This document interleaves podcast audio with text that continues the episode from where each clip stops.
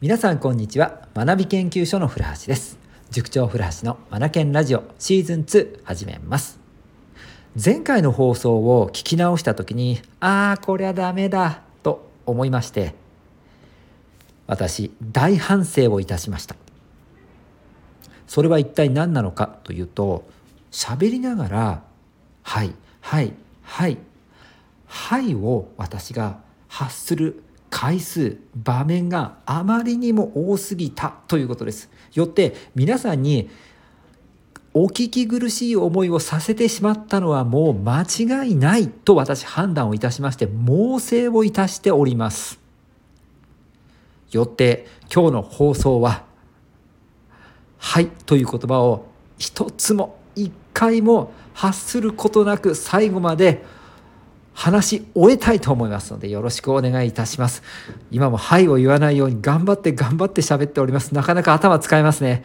本当に自分の癖と向き合うのってパワー使いますね。それでは今週も始めていきましょう。今週も振り返りそして中学生のシートのコメント返し最後は本の紹介と進めてまいります。よろしくお願いいたします。まずは今週の振り返りですね。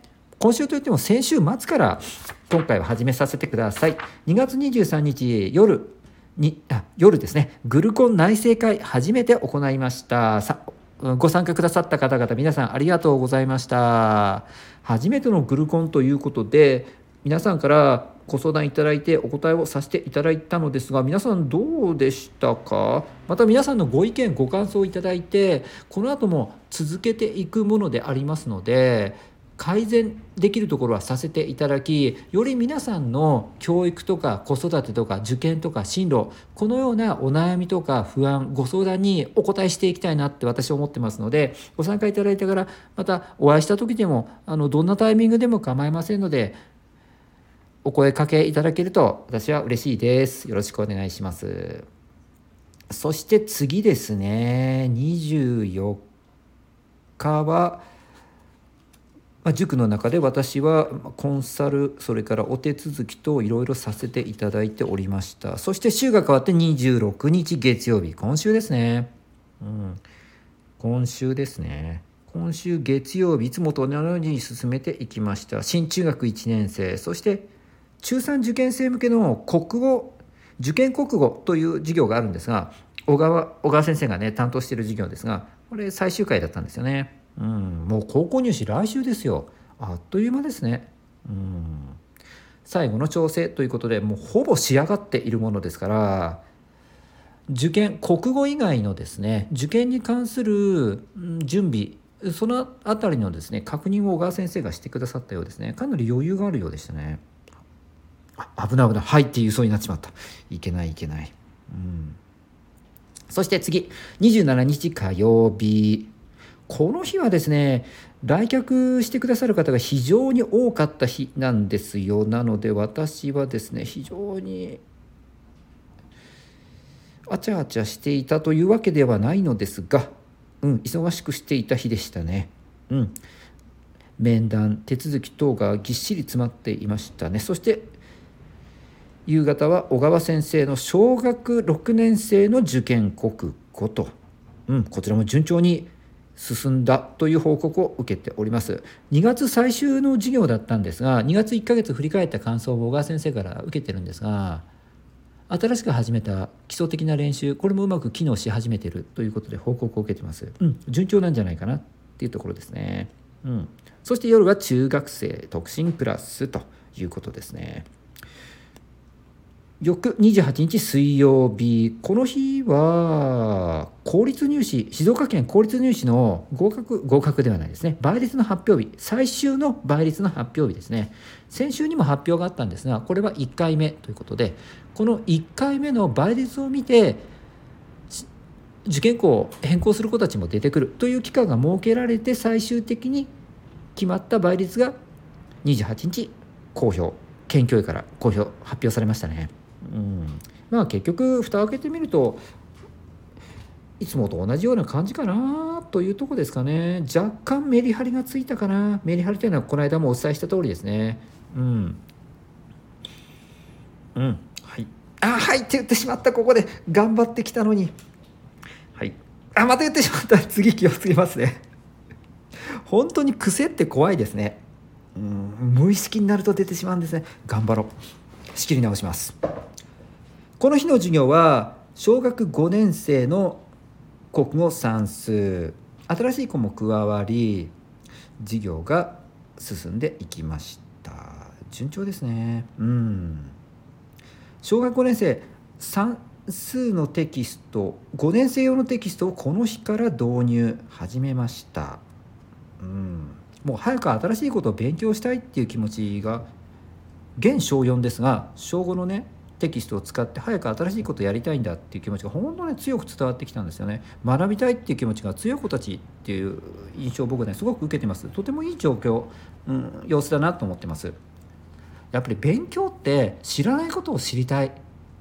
これに尽きると思うんですよね。この気持ちを育めるか否かがポイントだと思うんですよ。特に中学受験を考えていらっしゃるご家庭であるならばお子さんに小学生の低学から低学年からいろいろ勉強に取り組ませることよりも知らないことを知りたいもっと知りたいというこの気持ちを育んであげるいわゆる好奇心ですよね。これをここをですね伸ばしてあげた方が高学年になってからとってもよく伸びるなっていうのは受験指導をしていて私思います。でそういう観点でいくと小学5年生の子たち頼もしいですね。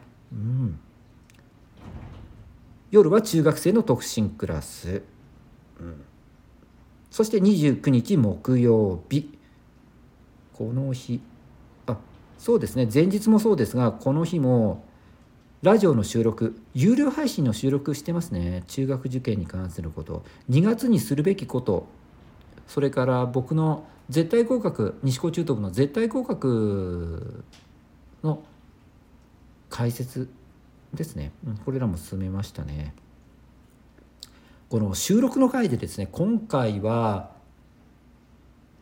習い事を整理しようという話をしたんですよね。小学6年生になって中学受験をすると決めたならば習い事を整理をしようという話なんですよね。うん、習い事を整理するのはどうしてかしないとどうなっていくのかという私のね経験をもとにですねお話をさせていただきました。そしてその整理の仕方これを細かくお話をさせていただきました是非ね中学受験をされる方はこれ聞いていただきたいなと思いますスケジュールに戻りまして29日木曜日この日の授業は小6受験算数。うん、順調に進んでますね。うん。そうそう、この日ね、思ったことがあったんですよね。うん。それは何かっていうと、算数といえども、文章題になると、読書力。うん、ここではどれだけ読書を楽しんできたか。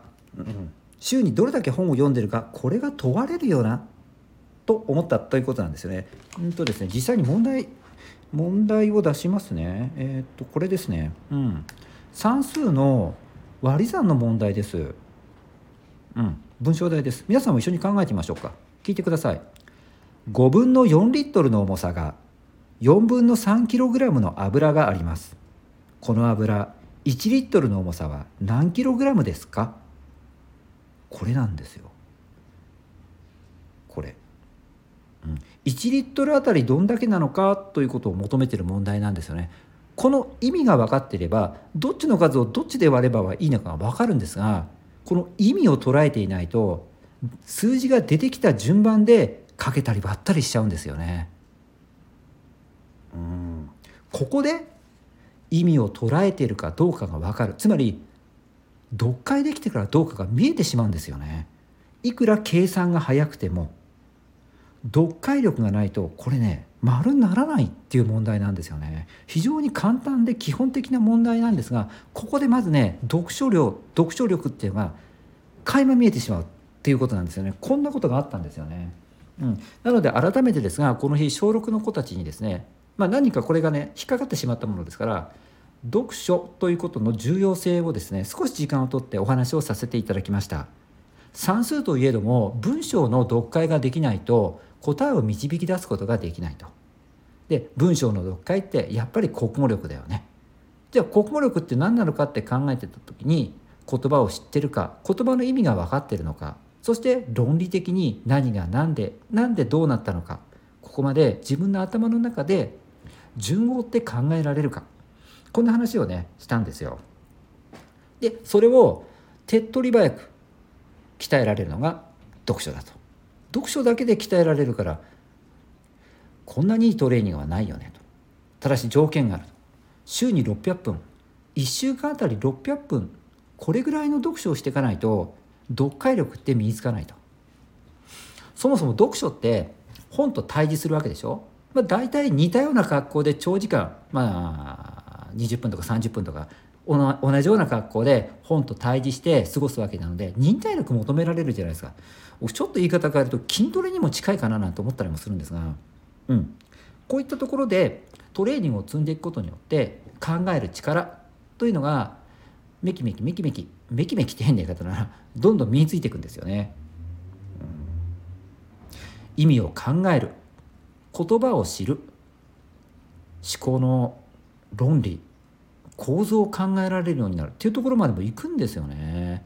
週600分。だからたくさんの本読んでいきたいと。小学生本当多読だと思います。で、えっと、自分の脳に負荷をかけていきたい。もう筋トレと捉えてもらいたいので読みやすい本ばかりではいけないんですよね。大好きな作家さんがいるのはとてもいいことだと思います。しかしある程度その作家さんの作品を読んだらもう次へと移っていただきたいんですよね。で違う世界違う世界違うタッチ違う言葉。うん、作家さんによって得意な言葉とかよく使う表現って結構決まってたりするじゃないですか。うん、例えばの重松清だと「うがつ」っていう言葉よく出てきますよね。あの人好きなんでしょうね。まあいいや。とかね。だからある程度好きな作家さんの本を読み尽くしてしまったならばもう次へ次へ他の作家さんへと移ってもらいたいんですよね。でできればジャンル変えてもらいたいんですよね。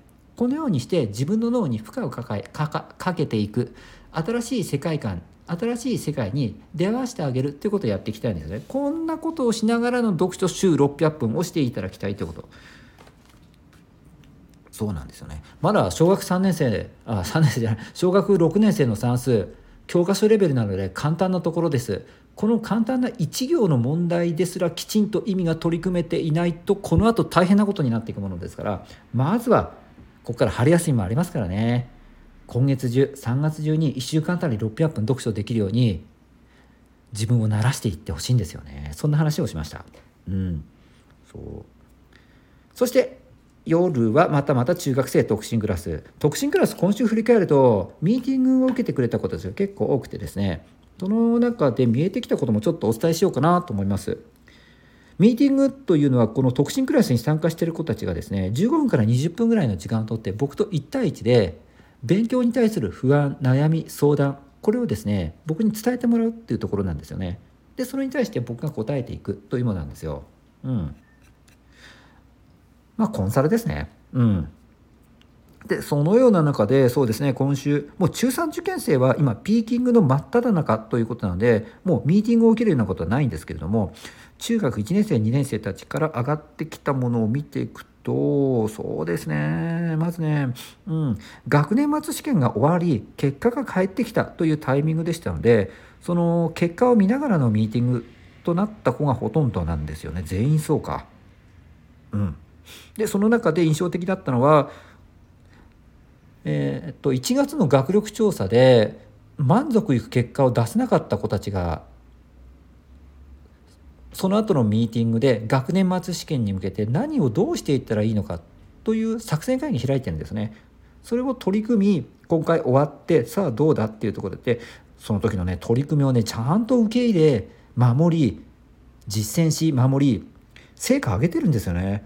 コツコツと取り組んで成果を上げてる子たちが何人かいましたね。うんだから一緒に喜びました何人か。うんすごいいいですね。うん、何人かっていうか全員そうか。うん、なので学長での結果が自分にとっては納得いかないものだった今思うとすごく落ち込んでたんですよね親と喧嘩したって子もいましたしね、うん、でこんなんじゃ嫌だってことでじゃあどうするってことで1月のミーティングで話し合い2月の学年末試験に向けてそれを提案し。で本人としてはそれにそれを受け入れ取り組み結果出したってことですよね。あのこれ子どもたち中学生たちが素晴らしいなと思うんですよ。まずアドバイスを受け入れるっていうこと。そしてそれをちゃんと実践するっていうこと。当然そこには原動力となるエネルギーがあったわけなんですよね。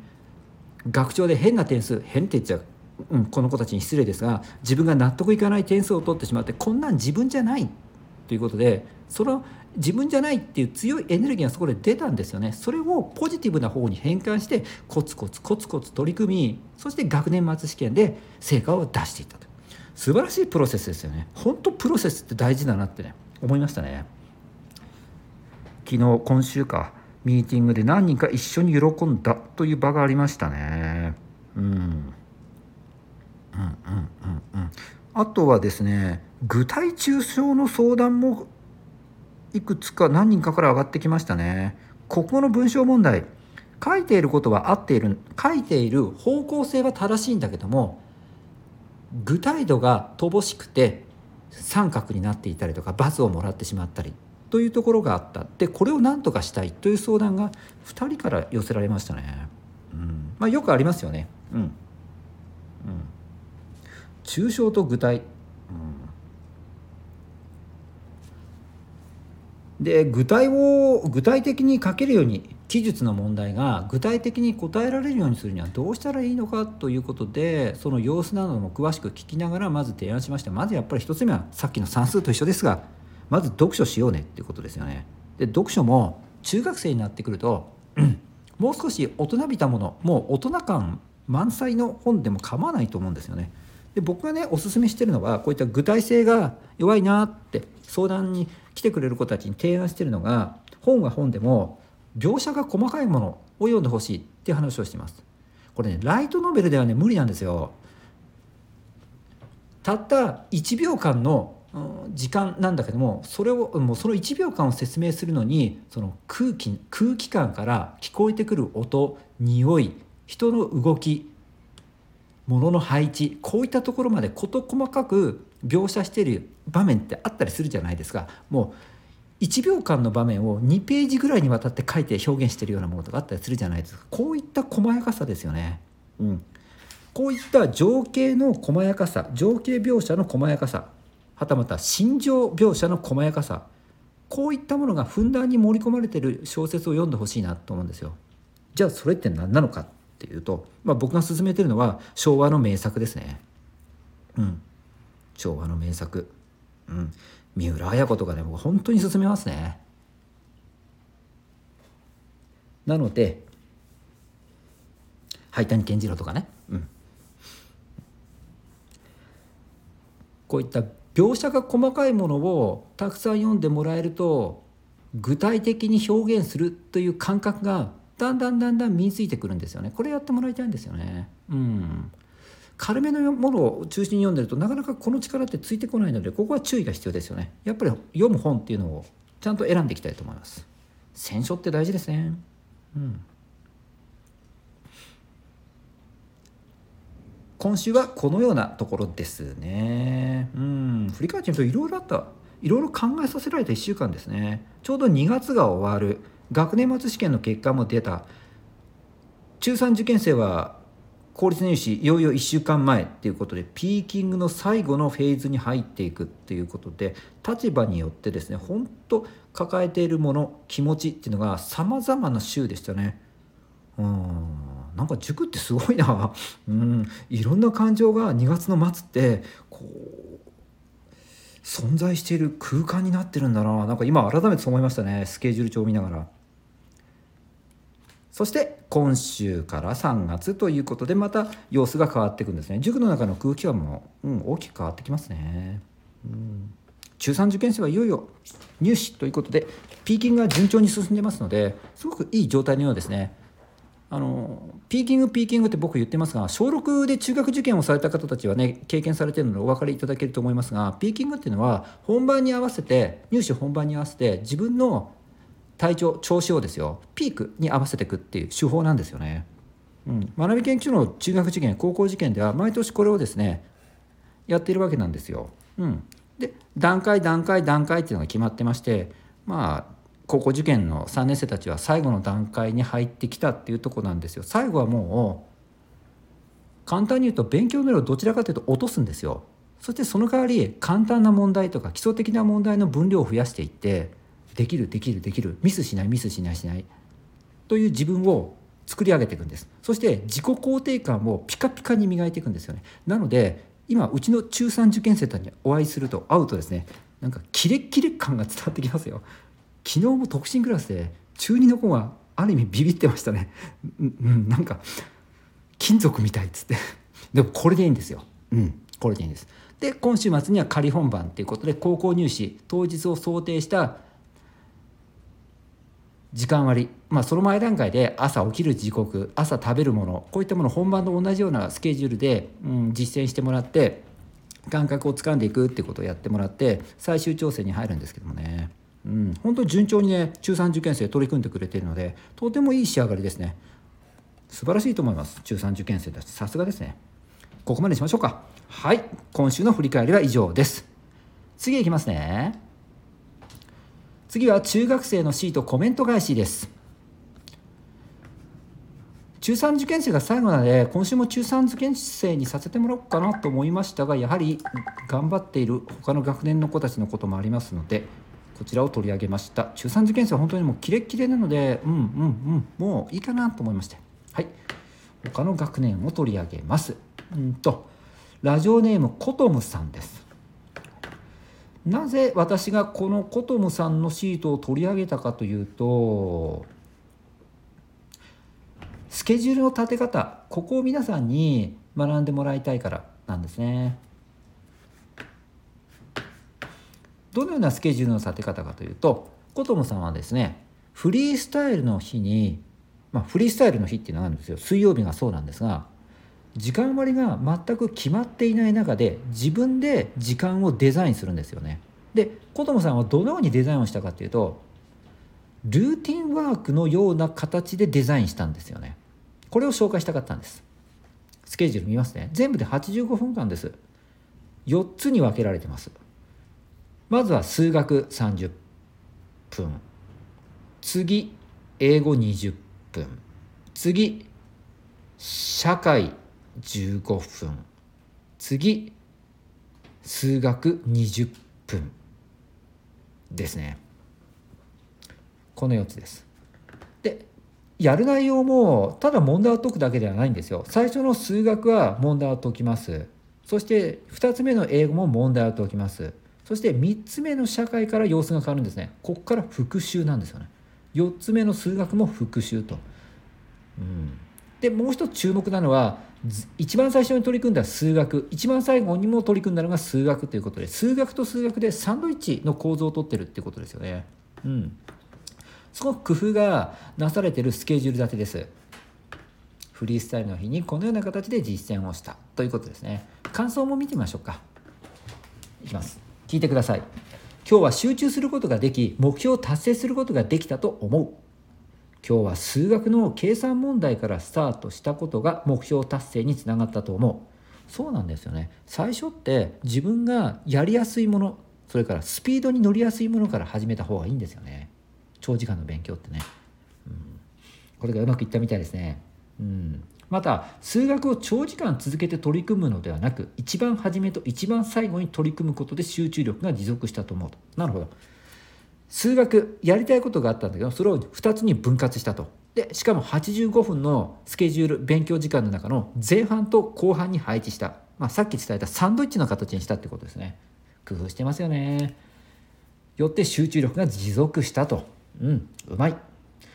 今日は春課題を進めることと学年末テストの復習をした。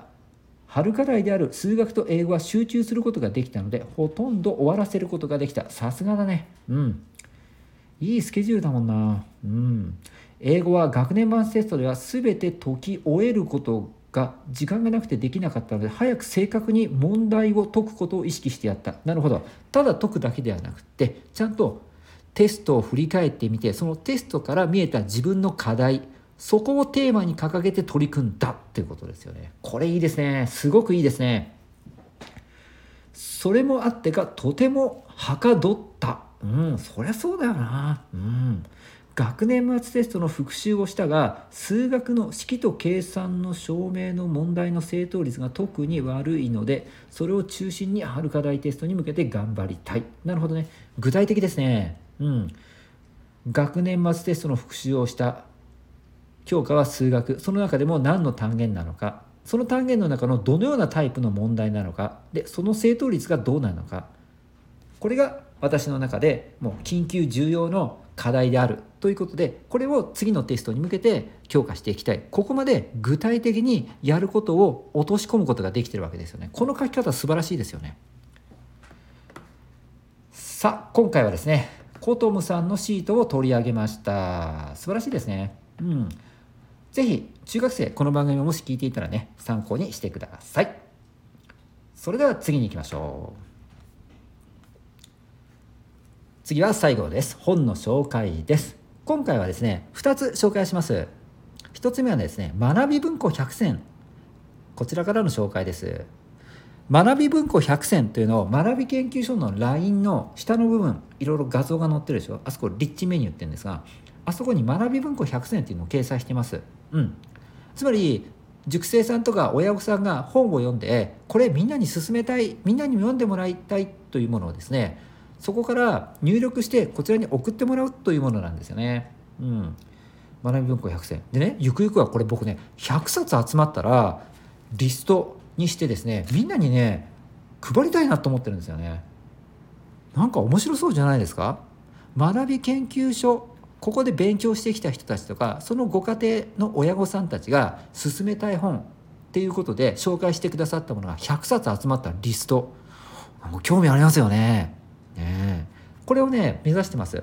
まずは100冊集めたいなと思います。ですので皆さんも「あ先生そういうことならばちょっと紹介させて」とか協力するするっていうことでどんどんこちらにねあの本を紹介してもらいたいと思いますので詳しくあの LINE のリッチメニューから入ってくださいね。今日はそこに寄せられた本を紹介したいと思います。はい。えっとこちらもラジオネームで入ってるんですね。ラジオネームラーメンさん。はい。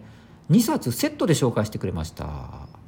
はい、2冊とも著者は同じ。僕この方ね存じ上げなかったんですよ。古野真幌さん。うん。古野真幌さん。1冊目がこれはどちらから紹介すればいいのかな？こちらかな？1冊目が「侵略少女」2冊目が「週末少女」タイトル似てますね「週末少女アクシアガールズ」という本ですね。うん。感想おすすめポイントも紹介します。これはまずはどちらからだ？侵略少女の方からですね。仲間を疑わなければいけない時人は言葉で分かり合えるのか？言葉の凄さ言葉で分かり合うことの難しさを感じた。あなんか面白そうですね。またそれでも伝えようとすることの大切さに気づかされた。うんうんうんうんうんうんうんうんうん、どんなこと気づいたのかな？興味あるな。うんうんうんうん。言葉って言葉として捉えると単なる形なんですよね。でもその言葉ってその言葉を出す出すに至った背景とかプロセスっていうのが絶対あるじゃないですか。どんな人でも。憎しみゆえにその言葉を放ったとか相手のことを気遣うがゆえに放ったとか相手の今後将来のことを考えてその言葉を使ってあげたとか背景とかプロセスっていうのがあるんですよね。でそれって書かれてある小説だと書かれてあったりすることありますけれども普段の会話だとそんなことまで説明して言葉って使ったりしないじゃないですか。でも人と人がコミュニケーションを交わす時ってその見えない部分そこまでの背景やプロセスっていうところまで考えてあげながら言葉を使ってあげなければいけないと思うんですよね。うん、そういったことを考えさせられるような本なのかな。すごい興味あるな。ね皆さんどうですか？そしてもう一冊。こちらがこちらがあ今のが侵略少女なのかな？合ってるのかな？はい。次が週あ違うな。今のが週末少女アクシアガールズか。で次が侵略少女ですね。はい、週末少女と姉妹作であるこの作品はそれと同じく本文全てが伏線に思える本格ミステリーである、うんうんうんこの古野真秀さんちょっと調べてみたらミステリー作家さんなんですね。うん。ほうほうほうほう。お箱なんだなきっと。夢中で読み進める時間も悪魔は誰か真相はどうなのか考えを巡らす時間もとても楽しい。ああこれめちゃめちゃわかるな。本好きならばこういう時間って本当天国ですよね。うん。週末少女と合わせて読むことを勧めたい。あだから2冊セットで勧めてくださってるんですね。うん。ミステリーって本当没頭できますよね。僕だから本をあまり読まない子とか読んだ体験が少ないかなっていう人はまず最初こういったミステリーとか冒険もの、まあ、特にミステリーですね。ここから入ってもらえたらなーなんて思ったりもします。そうですね。僕この古野真帆さん知らなかったんですが是非僕も一冊読んでみたいと思います。ラーメンさん紹介してくださりありがとうございました。そして僕の方からのおすすめ本も紹介させてください。僕はですねよいしょっと。読書会の教室という本です。これ双子の兄弟が書いていらっしゃるんですよね。武田信也さんと田中圭介さん。読書会の教室。本がつなげる新たな出会い。参加改装開催運営の方法。